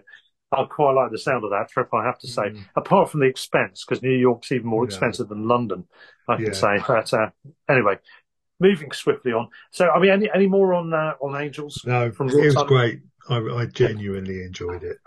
Okay. Well, you haven't got that at number three, we now know. So we've still yet to get an exact match. I doubt we'll ever, ever yeah. manage to do that. But what have you got at number three then? So at number three, I've got what I suspect then must be your number two, the Roaring Twenties. It is indeed. oh, I love this. This could it have been brilliant. my one, two, and three are fairly interchangeable. To yeah. be perfectly honest, on another day, this could have been my my number one. Um, I had it at number three. Um, it's kind of weird because we're when you guys kind of researching this, you look at James, you know, you Google James Cagney best films, and it's all White Heat, Angels with Dirty Faces, Public Enemy, Yankee Doodle Dandy. Very few of them mentioned this, so I went into this film not really knowing much about it, and and not really having, you know, thinking, oh, this this oh, oh, this is going to be great. You know, I just went into it with an open mind, and I absolutely loved it. I thought it was brilliant. Yeah. So this is the um, after world after the World War One armistice, uh, three men return back home to America. Uh, one to be a lawyer, one to be a cab driver. And when that fails, um, into more nefarious employment, and the other one to be a bootlegger, and that's obviously Humphrey Bogart's character is the bootlegger. Yeah. James Cagney is the cab driver, um, and the lawyer is uh, Jeffrey Lynn as Lloyd. Jeffrey oh, yeah. Lynn as Lloyd Hart. Yeah. Um, yeah. Now this is yeah. It's it's a yeah. It's a fantastic film because it's another one that kind of goes through the years. It, it starts off with them in the trenches in World War One, and then kind of goes through the twenties and into the thirties, um, and, and goes through all the main uh, like sort of historical events that happened there, and they're kind of woven into the story. And it's just really interesting following these sort of three characters and the relationships between them and other people who are in their kind of orbits. Um, most notably, uh, so you've got the love interest. Um, uh, Priscilla Lane plays Jean Sherman, but you've also got a very interesting character called Panama Smith, who's a kind of singer yes. in a nightclub, played yeah. by Gladys George, who great, great who, yeah, I mean, she replaced Ann Sheridan, who replaced Lee Patrick, who replaced Glenda Farrell as Panama Smith. I had trouble casting that one. But That's yeah, just the way with these things. Uh, happened a lot in that era. Yeah, yeah. So I mean, the film spans the period between 1919 um, um, and 1933. Yeah, um, it's based on a short story. Um, you get to see, as I mentioned, prohibition, prohibition, stock market crash, um, it was it was Cagney's last gangster film for a decade, I think. And um, after he made this, he was he was like till, till White Heat. I think he said, "That's it. I'm done with done with that. I'm going to go off and make Yankee Doodle Dandy and Love Me or Leave Me with Doris Day or whatever, and all that kind of other stuff." Um, and it's just a genuinely interesting, good film. It's not quite as I mean, it is gritty and violent, but it's not quite as much as maybe some of the other films that we've kind of already mentioned. Um, yeah. It's the last film where, quite interestingly, where Cagney, um, his character, um, the violence in his character was explained by his upbringing. Um, after that, he, he, his more violent characters were more attached to sort of mania and mental instability. Yeah, especially which is an interesting thing. Yeah, yeah. Yeah. But it, it, it's great. You get to see him kind of get darker and darker and do well out of it, and not you know not so well out yeah, of it. Yeah, This isn't a gangster film at first, is it? It's about him no. Trying to make his way. As you said, he comes out of the war. He's uh, they depict those three characters as yeah um, as people who've who stayed on to to oversee the aftermath of the war for a period of time. So by the time they come back to New York, everyone else has already come back. Um, people have long since got. He expects his job to be waiting for him. It's not exactly. You know? He walks into the into the maintenance garage, which is you know car garage, which is all, all he wanted to do was just be a mechanic. He said that that would suit me. I'll, I'll be I'll be happy as a pig in mud or whatever. And and that job's not available. And everyone's got very long in the tooth about heroes turning home. They've become very Yeah. numb to that notion. And of course, the jobs aren't there. So he becomes, as you said, a cab driver. And I think that's quite interesting. I mean, that tells you a lot about um, social Yeah. situations of the time. Again, it, it depicts the, the very heart of 20th century America for me is an interesting historical Oh, period. definitely. I think more more than most. I think it's it that microcosm of of the of the world's history, that 100 year period, particularly the first half of that century, uh, is is I think um, r- just ripe for picking. Really, it's there's so much in so much detail. You've got the you've got the Great Depression, you've got Prohibition, you've got the two wars, obviously, and their part in that. You've got um, gangster culture, you've got the jazz uh, age, Yeah, you've definitely. got flappers, you've got so much going on. Uh, Broadway, um, obviously the genesis of the film and theatre industries continuing, particularly the film industry, and later on in the in the decade, obviously, yeah, in the century, you've got TV as well, Yeah. all that brings. So I find this era fascinating. Anyway, the Roaring Twenties, as we said, it's not just about gangster stuff. He he ends up in the gangster world, but he doesn't start off in that. He wants to just do an No, honest he job. kind of forced into it. Yeah. forced into it because people keep turning him down. You know, times are hard, and essentially, There's a lot of money, lot of money to be made bootlegging. yeah, I mean, he starts just running running jobs, doesn't he? Just doing the Yeah. transportation. He's not actually a gangster as such. He's just a petty criminal, if anything. And then, of, of course, as time moves on, he a he feels the necessity for it, and b he sees the opportunity for it. And uh, I think it's a great role. Eddie Bartlett is the name of the character he plays. Yeah, yeah. As you said, Panama Smith's a really interesting character. She's an She's older woman.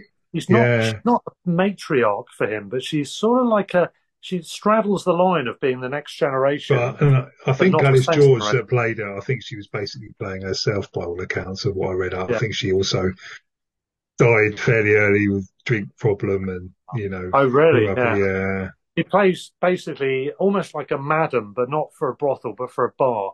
You know, one of Mm, those characters that everyone knows. She's yeah. quite um, she's quite nuanced with her language. She she she knows how to banter with the men. Yeah. Um, she she coerces them into spending more money. She runs a good club. She runs a good operation, and she's got a heart, but she likes him, doesn't she? She likes Eddie Yeah. Bartlett, and she she laments the fact she knows it's not ever going to be a romance, but they are peas in a pod. She says it, he says it at some Yeah. point. as Well, really good character. I love those kind of Yeah, It's quite strange because he's he's in love with, with Priscilla Lane's character, who's in love with his lawyer friend.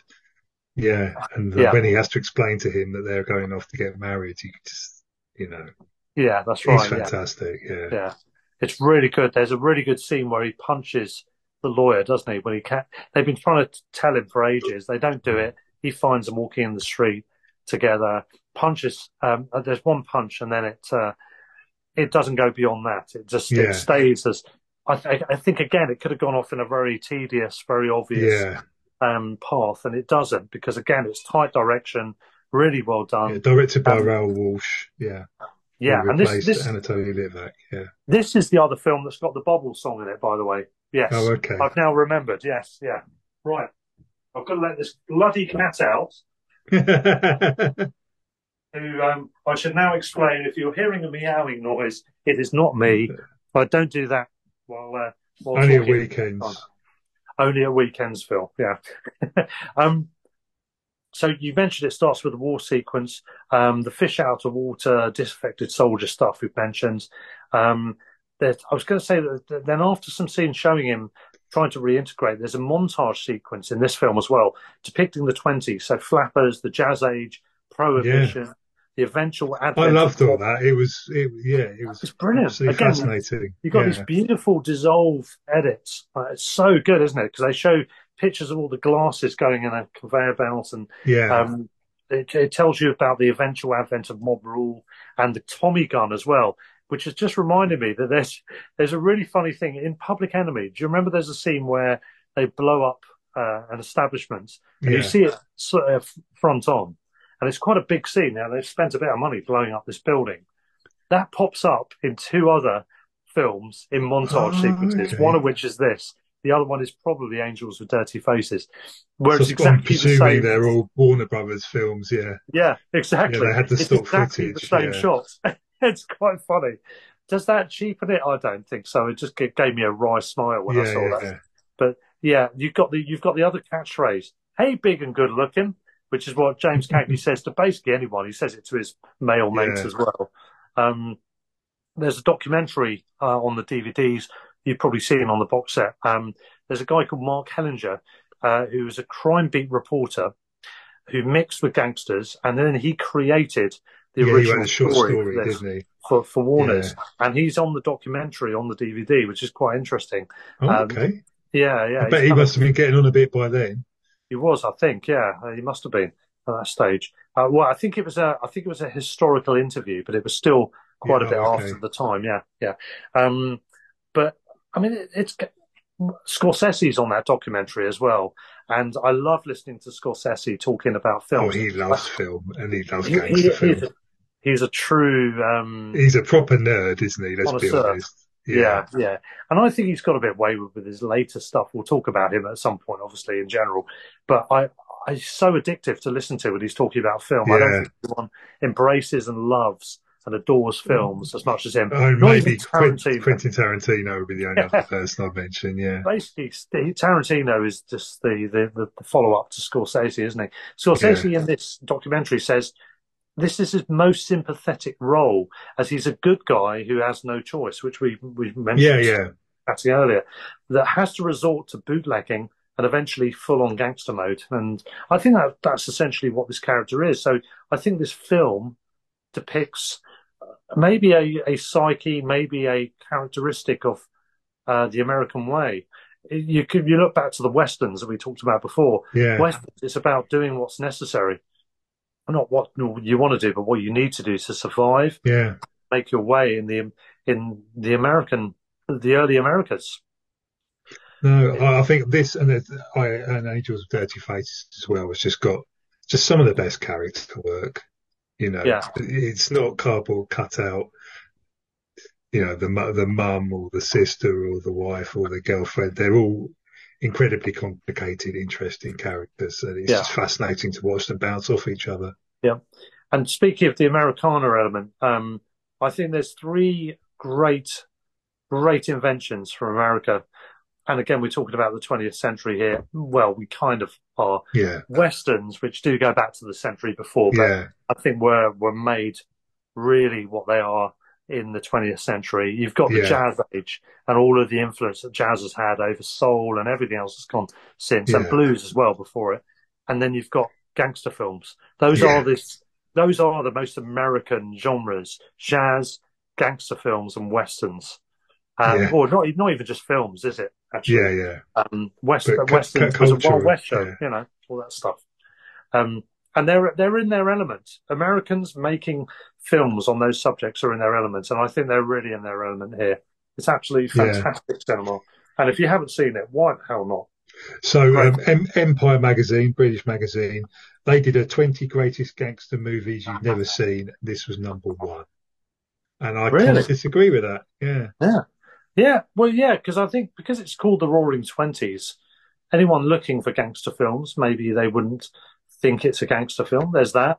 Maybe it's overlooked in general. I think it's probably underrated, definitely, um, even though it's a well-known film of his.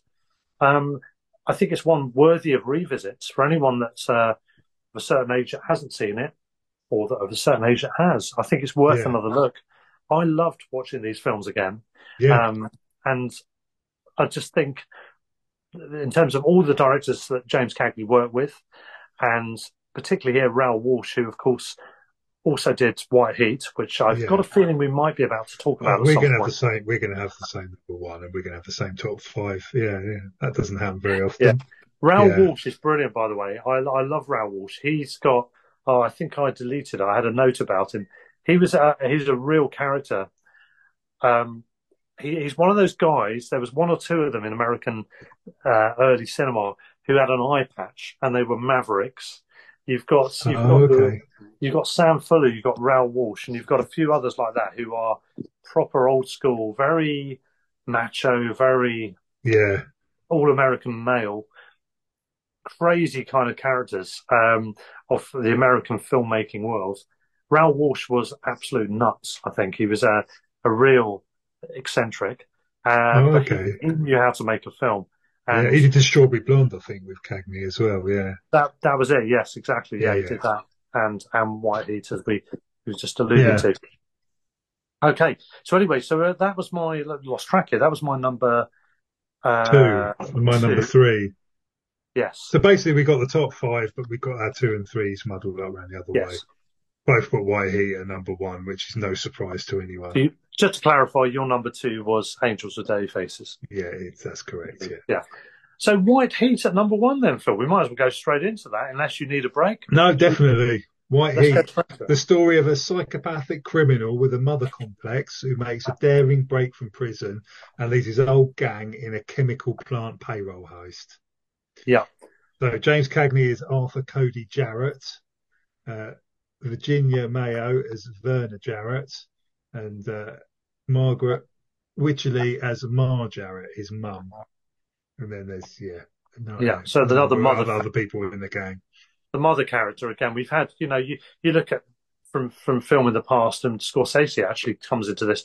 Mar Baker and those sort of those matriarch figures who are tough gangsters. Yeah, And here you've got one of those again. We haven't got the Mar from Public Enemy. Here you've got a hardened criminal mother. She's uh, he, he's Oh, very yeah. much very much the product of her loins in one sense, in terms of So she's yeah, so it's based, she's based on an actual person, isn't she? So Virginia Kellogg wrote this, the story, adapted, um, and it's based on a true story of Ma Barker, but then Cagney kind of changed it and wanted to kind of go in his own was way. that Mar Mar Baker? Mar Bar, is it? Oh, I've written, I've written Ma Barker in my notes, but I'm presuming. Ooh, I wonder if that's the same. I think that might be. The same person. Yeah, it might be the same person. Yeah, Yeah. yeah.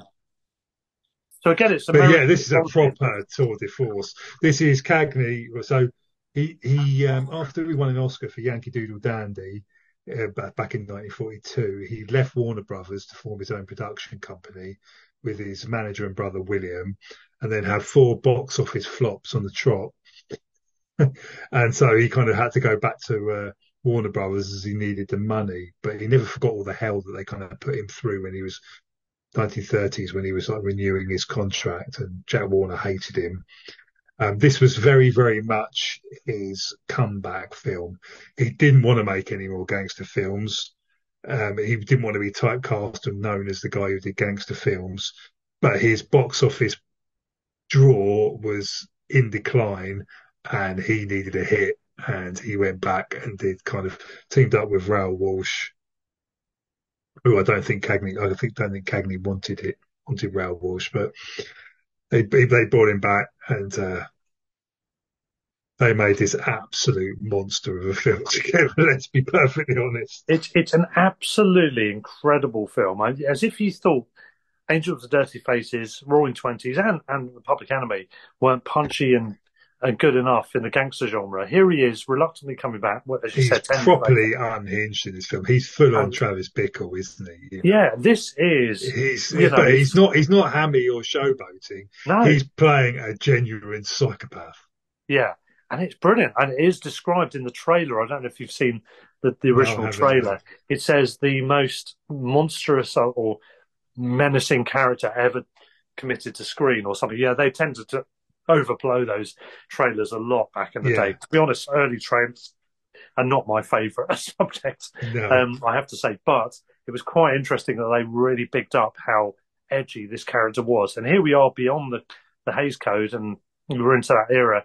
And yeah. he- This is ten got- years since his last, since Angels with Dead Yeah. Faces. I think was. and it's as if he's it's as if, it's as if he's had ten years of bottled up And gangster. he, yeah, depression. and he, he's he's he's about fifty by this point. Yeah, yeah, he lets it all 49, out. He's 50. edgier. He's a bit older.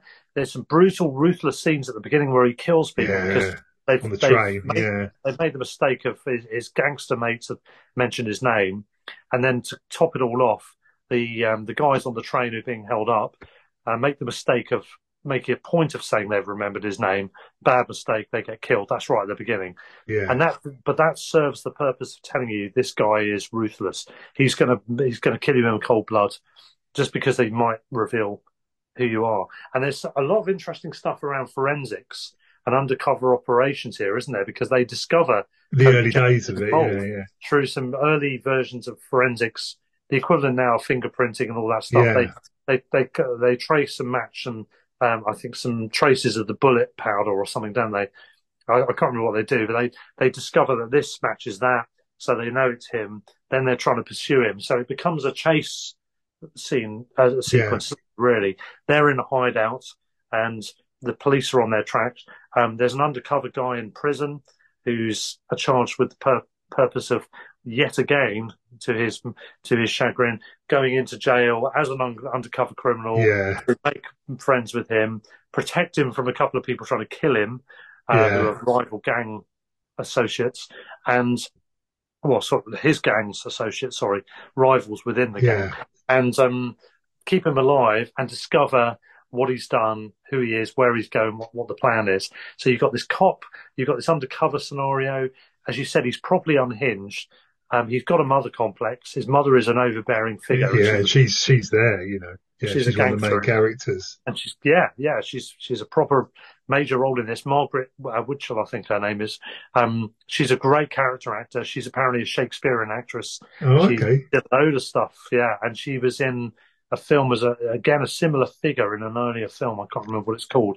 So she's got some form in this yeah. regard, and she's great in the role. And she's bumped off. You don't see the scene, but it becomes obvious that the the ambiguous muse that we mentioned earlier in White Heat yeah. um, as essentially having an affair with um, Cagney's rival within the gang.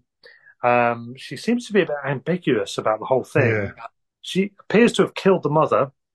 Um, that's what's been told. Yeah. And then um, the there, there's a whole load of double crossing going on as well.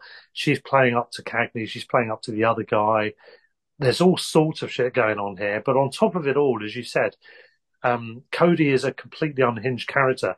He's having, he's had some fits since he was younger. They've got worse. He basically has yeah. what I think would be panic attacks, major. Panic well, yeah, attacks. and he get he also gets these migraines and yeah, kind of you know where he sort of the, pain kind of overtakes him, but it's never explained.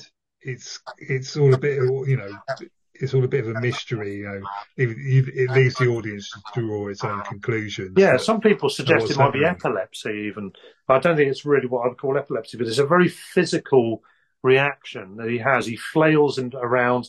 At one point, he just there's one bit with where, where there's, there's I think it, they quite a lot of it again was improvised, particularly the prison bit. But the one scene where he's falls off the chair and his gun fires off, I think that yes. was improvised as well. Yeah, yeah, and also in the prison, he, he panics and he climbs across a load of tables, knocks a load of stuff around, and there's four or five guards carrying him out. Apparently, there was a lot of focus around that scene. There was some real improv, improv stuff going on. I don't yeah. know what made the final cut, but in that, again, it looks very much like you could call it epileptic almost in terms of the the yeah. flailing around of the arms, but there's something feels a bit more mental uh, in terms of you know he's just unhinged and he's uh, he's not at peace with himself in terms of he, he he's clearly worried about having these panic attacks because it shows him as weak. Yeah. It shows him as vulnerable. Yeah. And yet he can't stop them. No, and that Julius Caesar thing because he, he he has that. Yeah, yeah, exactly. And in the final scene, which I'm, we'll get on to talk about in a minute, you can see it's come back to some degree in that final yeah. scene as well, hasn't it? He's kind of acting. He's able to function, but you can see at the back of his head he's he's half taken by it again. And talking about catchphrases, the final line of the film, made it, Ma, top of the world. Yeah, because in this film, he and his mum, Ma, uh, interactions, they keep talking about being top of the world, whatever yeah. that means. Aspiring to be top of the, the criminal world, uh, the American dream world. I don't know what world that is, but they keep referring to it. And yes, that's clearly completely indelibly linked in his mind to achievements. And so when he, yeah. they, they, have a scene where they try to do a raid at some kind of power plant that's a highly inflammable. Um, yeah, the chemical plant, yeah. chemical plant, um, because there's a load of wages that they can nick, yeah, and they, they it all it all comes unstuck. He goes Big shootout, yeah, yeah, it's a shootout, and he's on the top of this inf- inflammable, um, oh, sorry, highly flammable, um, kind of almost yeah. like a silo thing, isn't it? And th- th- that's the scene where he starts shooting. And he looks semi-demented, but also kind of almost half controlling it. And as you said, he, he comes out with a famous line, as you said, Yeah. um, you know, I made it my top of the world, and that's the famous scene, uh, which is almost the last words of the film. And um, incredible, it's iconic. It's one of the top 20, I mean, 30 you know, time. sort of earlier cinema far better than I do, but I can't remember any kind of anything going to that sort of anti-hero psychology Hmm. before the seventies, really. It's dark, isn't it? Or sixties, maybe. Yeah. It's really dark. It's really dark, and it's really, really good. It's um a film that I've watched documentaries on this, and there, there's lect- film lecturers and academics who've said they constantly love to show this to their uh, their students, their graduates, whatever it might be, and they say they're always blown away with it if they don't already know it. Yeah. Um, it really is so rugged, so tough, so ahead of its time. yeah, I was going to say that exactly. Fantastically shot. There's a great scene where they're all hiding in a tanker as well. They quote the the Yeah. Trojan from Troy um, as where he starts explaining the story, and then he assumes that the audience know that, and it trails off. He doesn't. They don't bother with the rest of the details. But it's great the way the way it's um the, the way it plays out, but the way the story goes, it's great. There's the, there's the trader character as well, isn't there? Yeah. Trader, who's this sort of uh, linchpin info guy. He gives them information, tips, bit of advice, some maps, maybe some some logistical input as well. And the, I, I love the way that whole story unfolds. And you also think that the undercover cop, there is a bit of a genuine affection, I think, in the end. For me, I don't know if that's your imagination of it as well. but- No, I think yeah, I think it feels so, like they yeah. grew into him because he can see, as I said, Cagney's characters always have. There's a little bit of good somewhere in them, and this is the most horrible of all his characters. Oh, and definitely. even then, even then, you have some sympathy for him. Is it because he's got these mental troubles? Is it because he's just a guy that's a product of a criminal Yeah. world from birth? You know, his mum's a criminal Yeah, um, or what it is, I don't know. But you have a, a semblance of sympathy for him, and I think it's kind of that's carried along by this cop character who gets Yeah. to know him a bit, and they're obviously interacting. Uh, he's pretending to be a crook as well, and I just think there's what I love about it is that's just there. There's a whiff of it, but it's not Yeah. too much. I love that. I love it. brilliant. Great, Great film. Yeah, And that, that amongst others, we've got to do a Golden Seagulls again soon to upgrade Yeah. our uh, our uh, our listings uh, and what's what's in there. I think all of these films are going in that film, oh, definitely. and maybe more Yeah. besides. Yeah. Do we do honourable mentions or do we have a quick break? So a couple more little points on this. I don't know if you've ever seen the um, Steve Martin film "Dead Men Don't Wear Plaid," where Yes. they use special effects and he uh, acts with Cagney with bits from this film in it. It's quite, it's, it's quite like that film. Um, Madonna also has a song called "White Heat" out of this film. Huh? So Yes. There you go.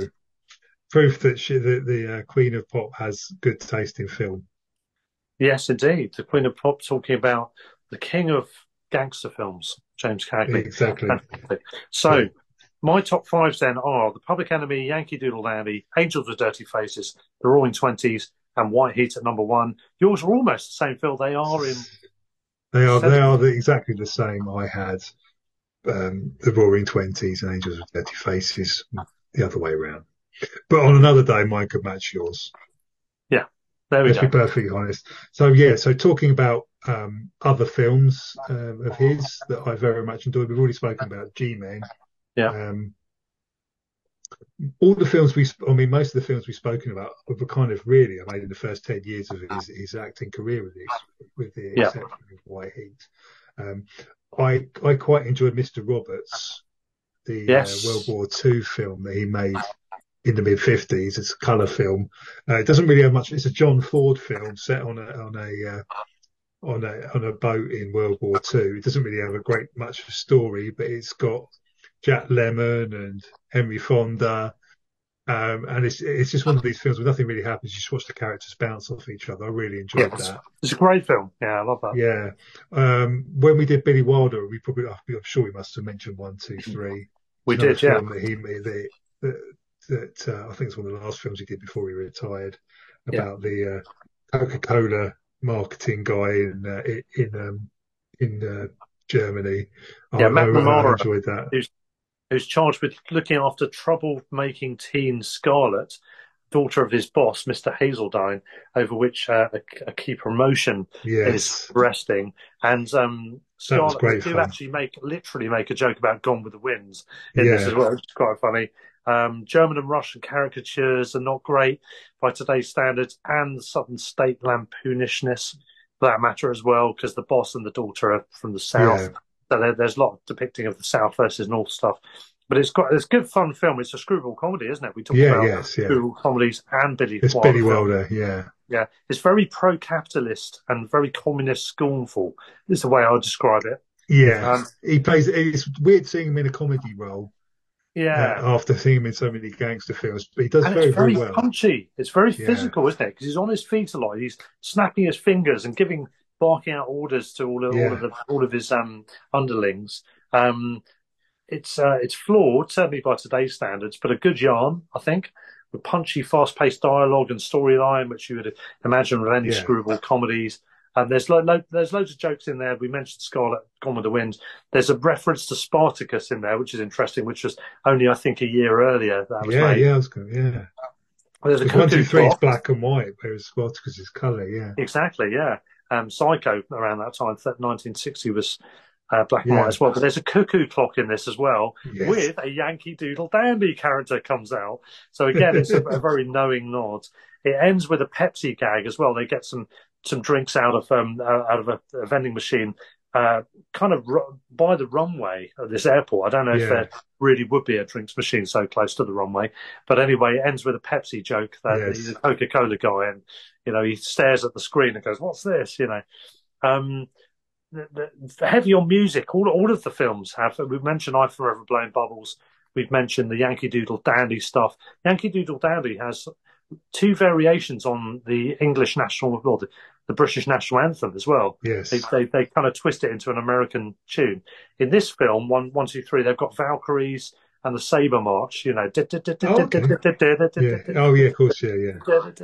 so it's quite punchy, very fast paced. Um, yeah, it's not. It's it's dated in some ways, but Billy Wilder is a master of the art. He's great. Sorry, I wanted to give a bit more honourable mention. No, no, no, no, no, definitely. I didn't mention it much when we talked about Billy Wilder. Actually, Yeah, Um, no, I I can't remember how much we Yeah, mentioned it. it's a good film. It's a good film. Yeah. Over to you again, Phil. Um, so yeah, um, they were the main ones that I, I I would definitely recommend viewing. And then I watched another couple of other films that I quite enjoyed. Um, Each Dawn I Die was a film from 1939 We plays a reporter um, who was falsely imprisoned as a corrupt DA. I enjoyed that.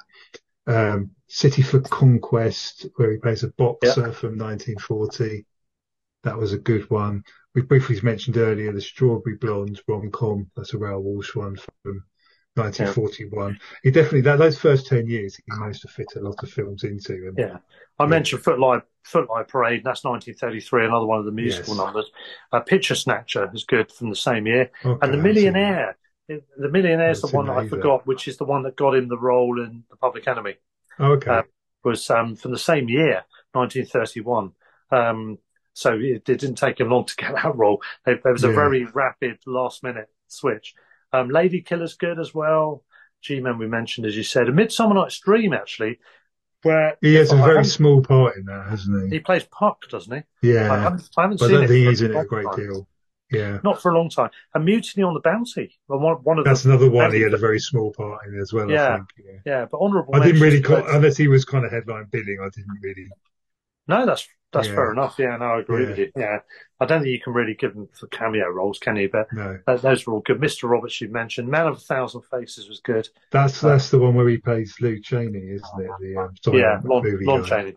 Yeah. Lon Chaney, sorry. Yeah, Yeah, and Ragtime, which was 1981, which is I think Yeah. the last of his well-rated films. yes, that was his Um, last film. think- Yeah, I haven't seen it to be honest.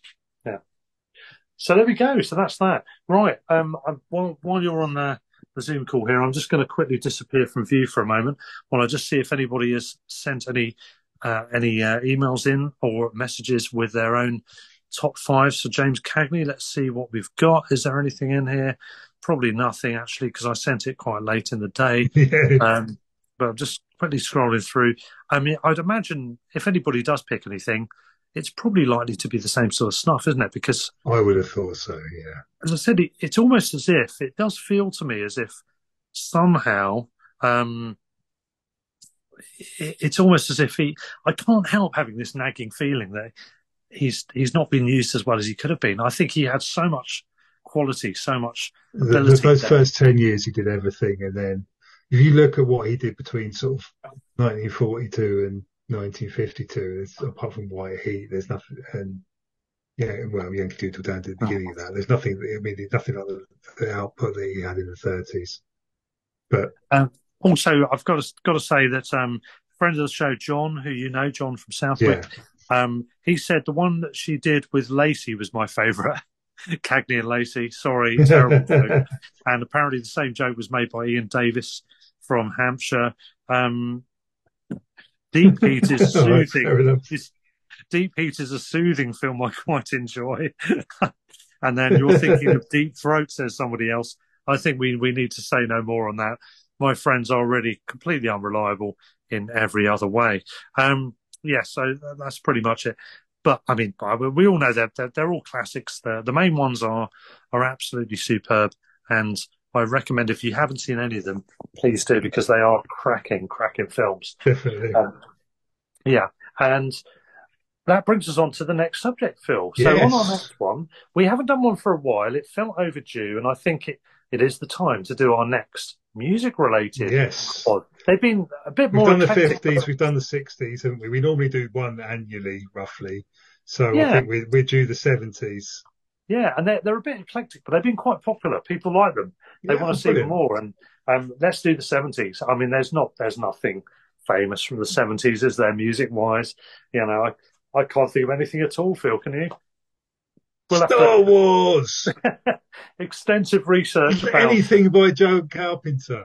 you've got you've got the Godfather, you've got the Exorcist, yeah, you've got Star Wars, exactly. you've got Taxi Driver, you've got goodness knows what else. I'll have to have a think about I'll it. Have to, I will have to put a lot of think think into that. Yeah, Rocky. We also we also mentioned the Golden Seagulls. After we do that one, probably the one after that will be a Golden Seagulls update where yeah, we'll summarise everything we've done since the last Golden Seagulls episode. Maybe throw in a couple of modern, absolutely genuinely newer newer films. Um, you know, your Pan's Labyrinth or your Paris yeah. or something like that, and put those into the equation as well.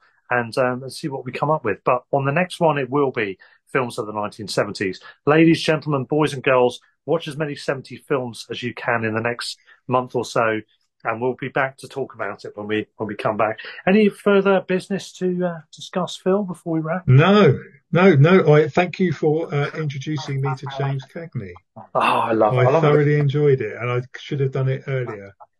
Yeah, I, I, love him. I love him, and we've got to do gangster films in in another. Um, we might have capacity. to do them by kind of genre or decade or something yeah, like that. Because you've got the John Garfield films, you've got Edward G. Robinson with Little Caesar and all that stuff as well. Ah, uh, there's so much, so much, and the film noirs, of course, as well. But you haven't just got American ones. I like all the heroic bloodshed Hong Kong gangster films are great as well. All your oh, yeah, affairs talking... and stuff like that. You know, that's got to be a separate category, hasn't it? I suppose. Yeah, definitely. Yeah. yeah. yeah. Well, Phil, it's been a pleasure as always. Thank you. Thank you very much. Check us out if you want to on social media. Phil, what's the Facebook thing? Can you remember it offhand? Yeah, Film Fives. Um, Easy yeah, to remember. Yeah. And we've got um, two Twitter accounts. yeah, I haven't used one much recently because Twitter's going a bit weird. But as you obviously know, or X as it's now called. X, yeah, but, X yeah, we are available. Yes.